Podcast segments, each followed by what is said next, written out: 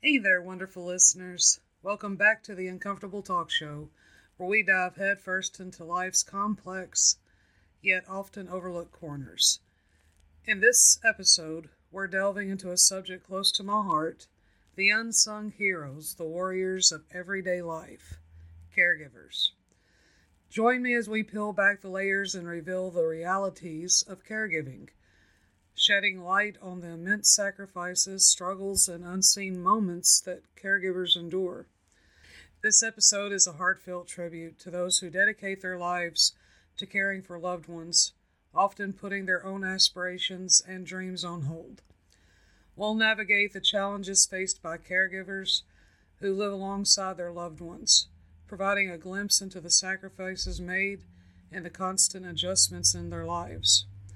From the intricacies of managing daily routines to the emotional toll it takes, we'll uncover the unspoken truths behind the selfless act of caregiving.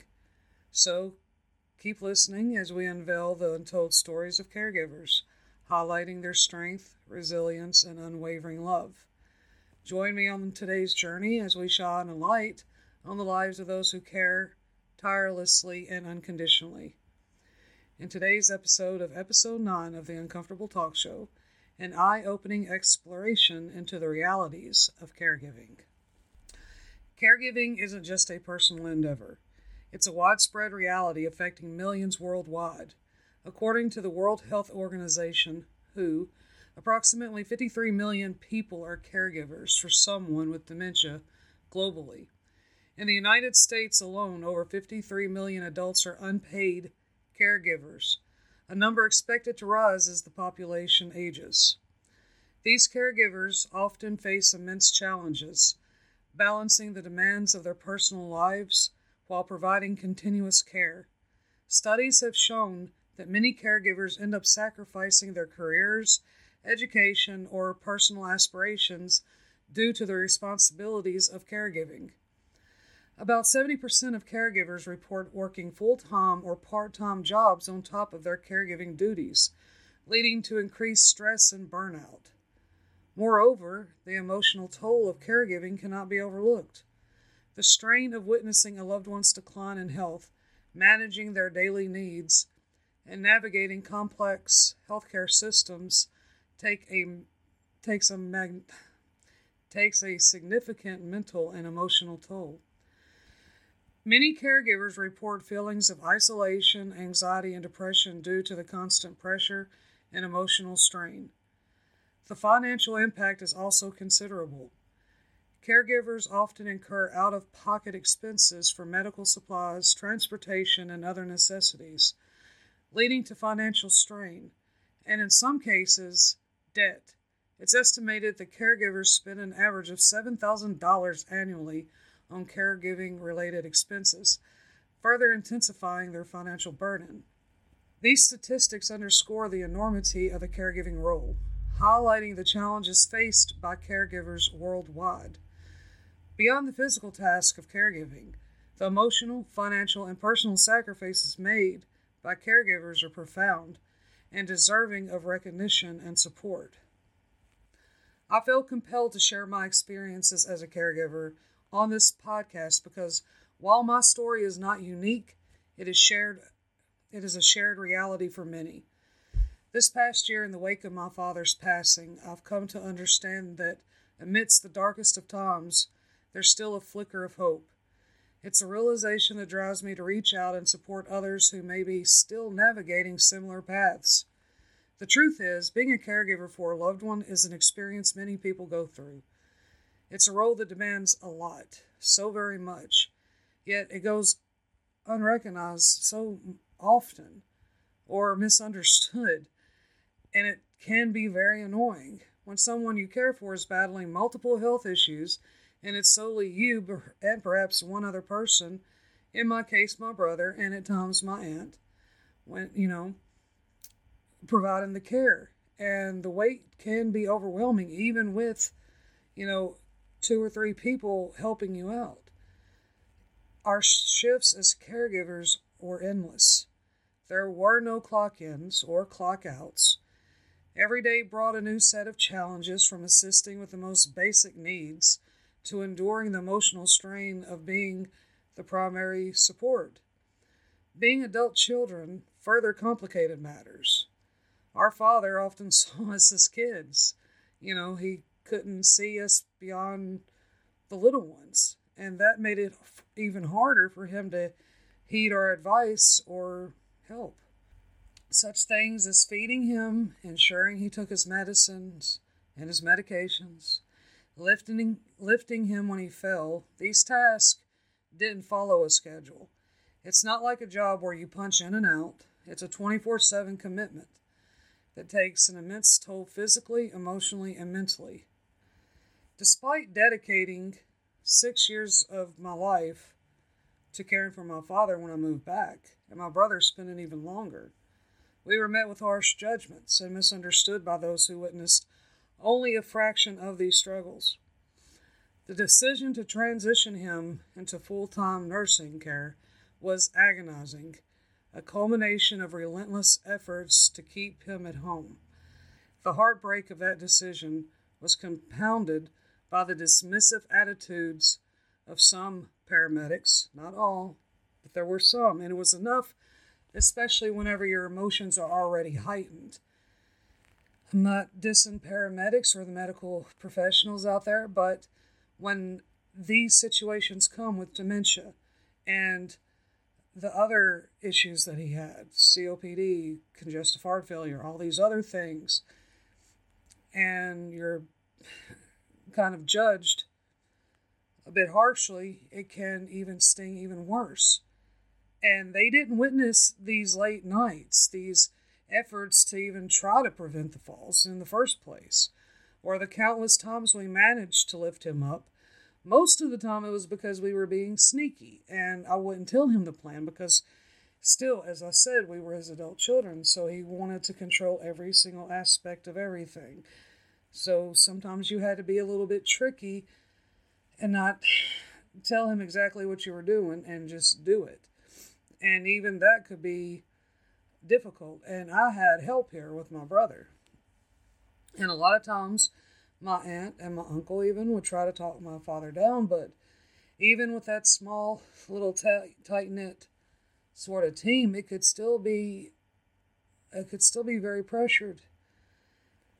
So instead, when the paramedics got here, they only saw what they saw, and a couple of them, not many, but a couple, they chose to belittle our efforts, making us feel like a burden rather than individuals grappling with an incredibly challenging situation.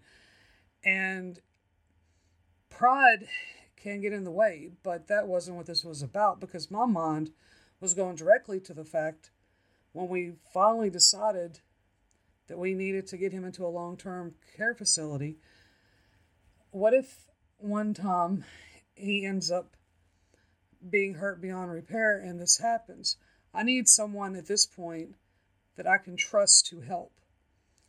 I don't need, you know, jokes being made. I'm very, I really love com- comedy and I can, I have humor, but there are moments where things need to be a little bit more serious.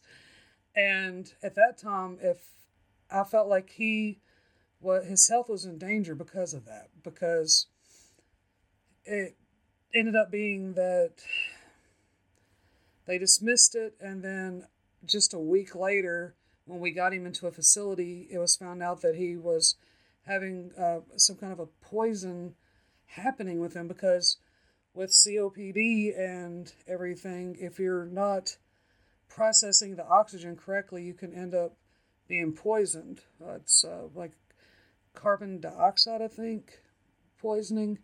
Like you're breathing in the oxygen, but you're not breathing out the carbon dioxide. And that will stay in your system, and that made him pass out at the facility, which got him to go to the hospital. So if I felt like the more complex this was getting, if I couldn't trust them, the medical professionals to help, I needed to get him somewhere that I knew he could be watched consistently. And I went down screaming, and I didn't want him to have to go into a facility. But see, this was even a pre grief sort of thing. because I was just, and my brother especially too, we were getting used to the fact that he wasn't living here any longer. So this is even before he passed away back in March of 2023. From 2022 of that winter into spring, he lived at a facility. So it took us a year of even getting used to the fact he wasn't living in the house with us any longer. And if that did not happen by flight of fancy sort of thought, we really didn't want that to happen because I take my job, anything I've ever done in my life, I've taken it seriously. Uh, I mean, I, I do have moments where I do act silly in my job, and I do enjoy making people laugh, but I do take my job serious. And whether it's being a manager, working overnight at Walmart, or working at Kroger, or whatever it is I'm doing, even if it's writing an article or writing something that makes me happy, I consider that to be work. And I saw that there was something there in this house and in this town that I was lacking in. And it does take a hit to say, I can't do this because if he had died on my watch while they're not taking this situation seriously, that would have done more harm than good. So, with caregiving, with caregiving, it is trying to find the best, the best solution for the moment that you're in, and a lot of times it's touch and go. It's going as you're it's it's kind of trying to figure it out as you're going. There's no straight line. Like, you know, if you're baking a cake, you pretty much know what you need to do, right? With caregiving, one day is good, one second is good, but then the next second you go to use the restroom and your loved one is already down the street because he's done gotten outside and you don't know where he's at. So, I mean, there's so many different different elements that goes into this caregiving world. That's why I want to write this because having navigated through this journey of caregiving and the subsequent transition, I'm compelled to extend a helping hand to those currently entangled in these similar circumstances. I know what it's like to feel that frustration of not being understood, the isolation of feeling unheard. Now, I don't have anyone to caregive for. And, you know, I feel like it's my calling to extend some kind of guidance to those who might feel stranded in the midst of their caregiving role. And my goal and my aim is to provide strategies not just for caring for your loved ones, but also for ensuring you take care of yourselves in the process. Because if there's one thing that I didn't do in this entire time, I wasn't taking care of myself. And I'm not blaming dad for that. I'm not blaming any of it. It's not his fault. You have, I had a very, I have like a one track mind. So I really had to be mindful of doing certain things, even with, see, what was it, like a almost a full year to not even being here it's still very strange to get into that role that, hey, you're a person too, you need to also be caregived for. Or, you know, you, you deserve that love as well, you know. And it's, in my mind, it was very easy to get off track with that. And I've had a lot of time since March to think about everything a bit more clearly. And I've really been processing things. I've been writing a lot of things a big variety of things. And so, over the last eight months, going on nine months, I've had a lot of time to process everything because just because your watch has ended and just because the person that you love has now passed, it doesn't stop there.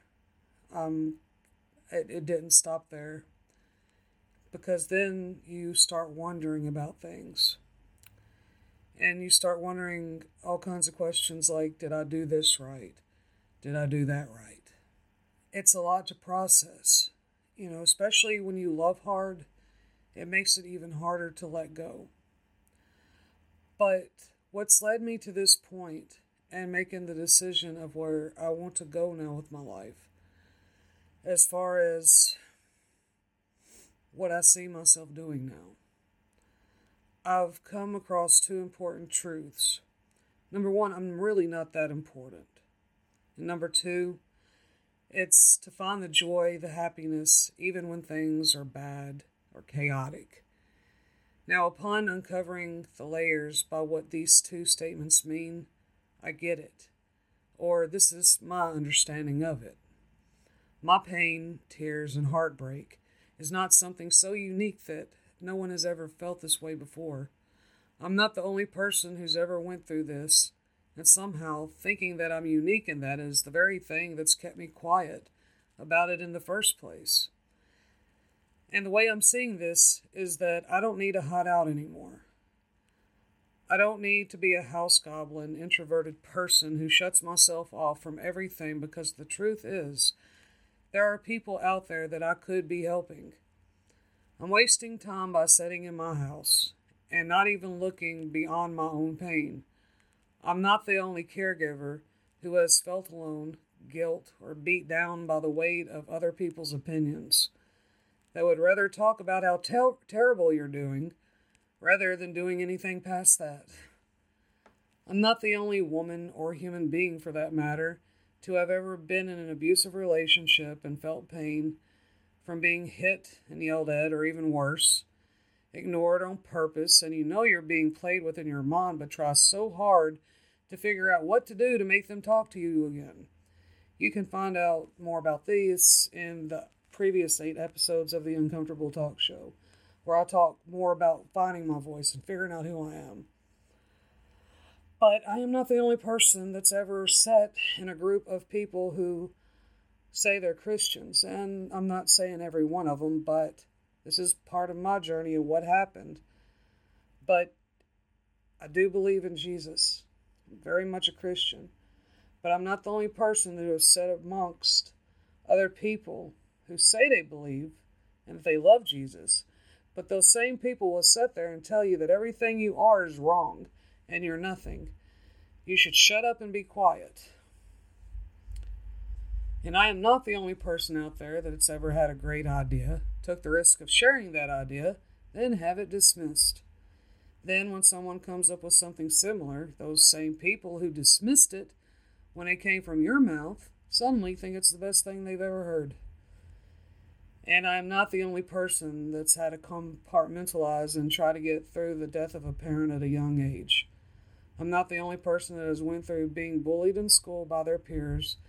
And that's where the love for a world with, with books could create was their solace. I'm saying that that's when I started reading a lot and getting into stories, including stories on the movie screen.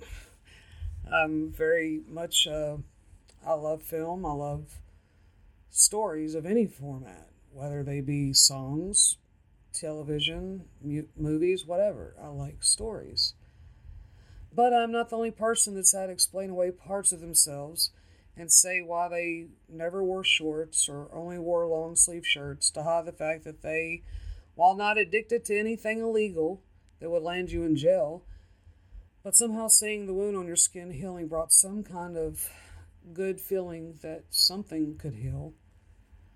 And I am certainly not special in the fact that I tried my hardest to keep my father out of a nursing home, staying with him for years and losing that battle when the dementia got to be way too much. I'm not the only person that's heard the things said by someone who suffers from this terrible disease that will and do cut to the core. And that's when you learn how to compartmentalize and separate what they're doing from who you know who they are underneath it all. And I am certainly not the only person out there in this world, though there are a few that can see this and see how this all can be a good thing. And it can be. All I have to do is look through the tears, Find the little edges of what can happen now. Drown in the tears? Should I drown in the despair? Or should I raise my arm up, wiping the, those tears from the back of my long sleeve shirt, covering my arm, and know that I am still alive? I'm still walking around this planet, and I know why I went through all those things and why I made the choices I made to do them all. And I turn around, looking for my group of people who are still there, alone, crying without a person to hear them at all. And they shed the tears, and I want them to know that they aren't alone. They matter. You matter. I'm not unique in my pain, and this is exactly why I need to throw away all of these terrible thoughts, the long shirts, and help people that are still in that kind of pain believe that they can move on from it. That it's possible to come out on the other side, not unscathed or without scars, but you can use those scars to create a story. Whether those scars are invisible or visible,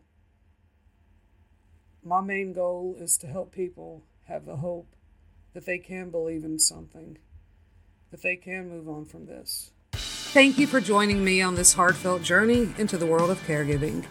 If you resonated with today's conversation, I want you to know that you're not alone. The struggles, sacrifices, and emotions of caregiving are universal, and it's okay to feel over- overwhelmed at times. Remember, this isn't just a podcast episode. It's a starting point for a community of caregivers, a space where your struggles are understood and valued. If you're seeking support or guidance, I invite you to connect with me on Instagram. On my Instagram page, I'll be sharing resources, insights, and a supportive community for caregivers. You'll find tips on self care, strategies to navigate challenging situations, and a safe space to share your experiences. Together, let's walk this path hand in hand, supporting each other and finding strength in our shared journey. Your story matters, your efforts are appreciated, and your well being is essential. Thank you once again for tuning in. Until next time, take care of yourselves and each other. You can find me on Instagram at at the Susan Moore. Let's continue this conversa- conversation there. Stay strong, caregivers. Goodbye for now.